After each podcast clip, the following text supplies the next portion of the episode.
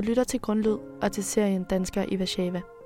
I efteråret 2023 tog radioholdet fra Grundvis Højskole til Polen for at blive klogere på det land, der ligger så tæt på Danmark, men alligevel er så anderledes. Vi mødte en masse forskellige polakker, men vi mødte også danskere, der af forskellige årsager har valgt at bosætte sig i Warszawa. Og det er vores møder med dem, du kan høre i denne podcastserie. Tredje afsnit hedder I Polen er man dist,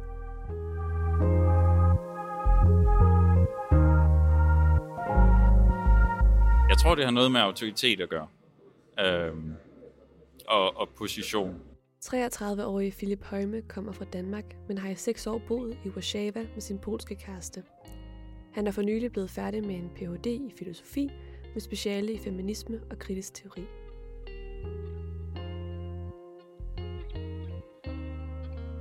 Polen adskiller sig meget fra Danmark, men en af de ting, Philip har lagt meget mærke til, er måden, hvorpå polakker tiltaler hinanden. Så da jeg startede med at studere øh, min doktorgrad, der efter en time øh, var jeg ude og drikke nogle øl med nogle af mine medstuderende.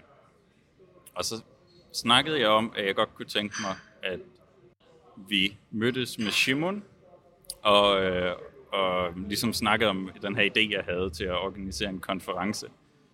Og de her medstuderende, de blev ved med at spørge, hvem er Shimon? Vi, øh, vi, vi kender ham ikke. Og jeg det kunne jeg jo ikke forstå, for det var jo vores professor, vores lærer. Indtil det går op for dem, at jeg snakker om professor Rubel, som hedder Simon til fornavn. Og det, det, der så ligesom var sjovt ved den her situation, og det jeg lærte af det, det er, at fordi Polen har sådan en meget formel omgangstone, så, kunne de, så troede de jo, at Simon var en anden studerende. Men i virkeligheden så er det jo vores professor. Og så begyndte jeg så bagefter at lægge mærke til, at selv når vi havde timer, så ville de sige, ligesom professor Rubel lige har sagt, så synes jeg også bla bla bla. Um, og det var ligesom noget, jeg virkelig skulle vende mig til. Den her omgangstone. Um, heldigvis så foregår det meste på engelsk, så de er vant til, at engelsktalende elever ikke gør det. Men er i Polen altså vant til, at udenlandske studerende ikke har styr på den formelle taleform. På nuværende tidspunkt er Philip jobsøgende, men til hverdag underviser han to børn i dansk. Her lægger han mærke til, at også de har lært at behandle ham som en autoritet.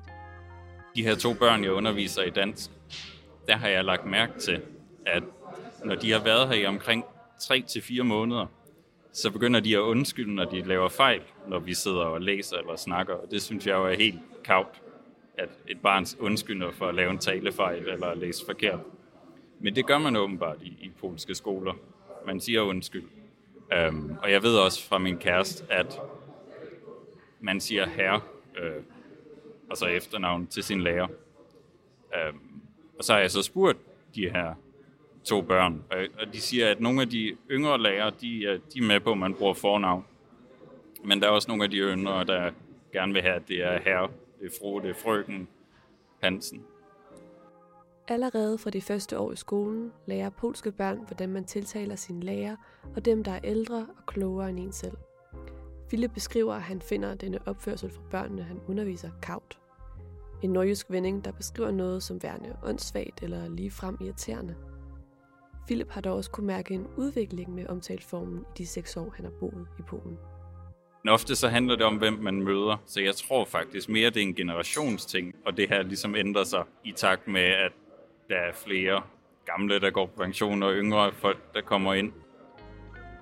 Måske er det et bevis på, at omtaleformen i Polen langsomt er ved at ændre sig. Helt fra hvordan samfundets top udtaler sig til sine borgere, til hvordan en polsk studerende henvender sig til sin professor. Eller måske er det fordi en yngre generation træder ind på arbejdsmarkedet, mens en ældre træder ud.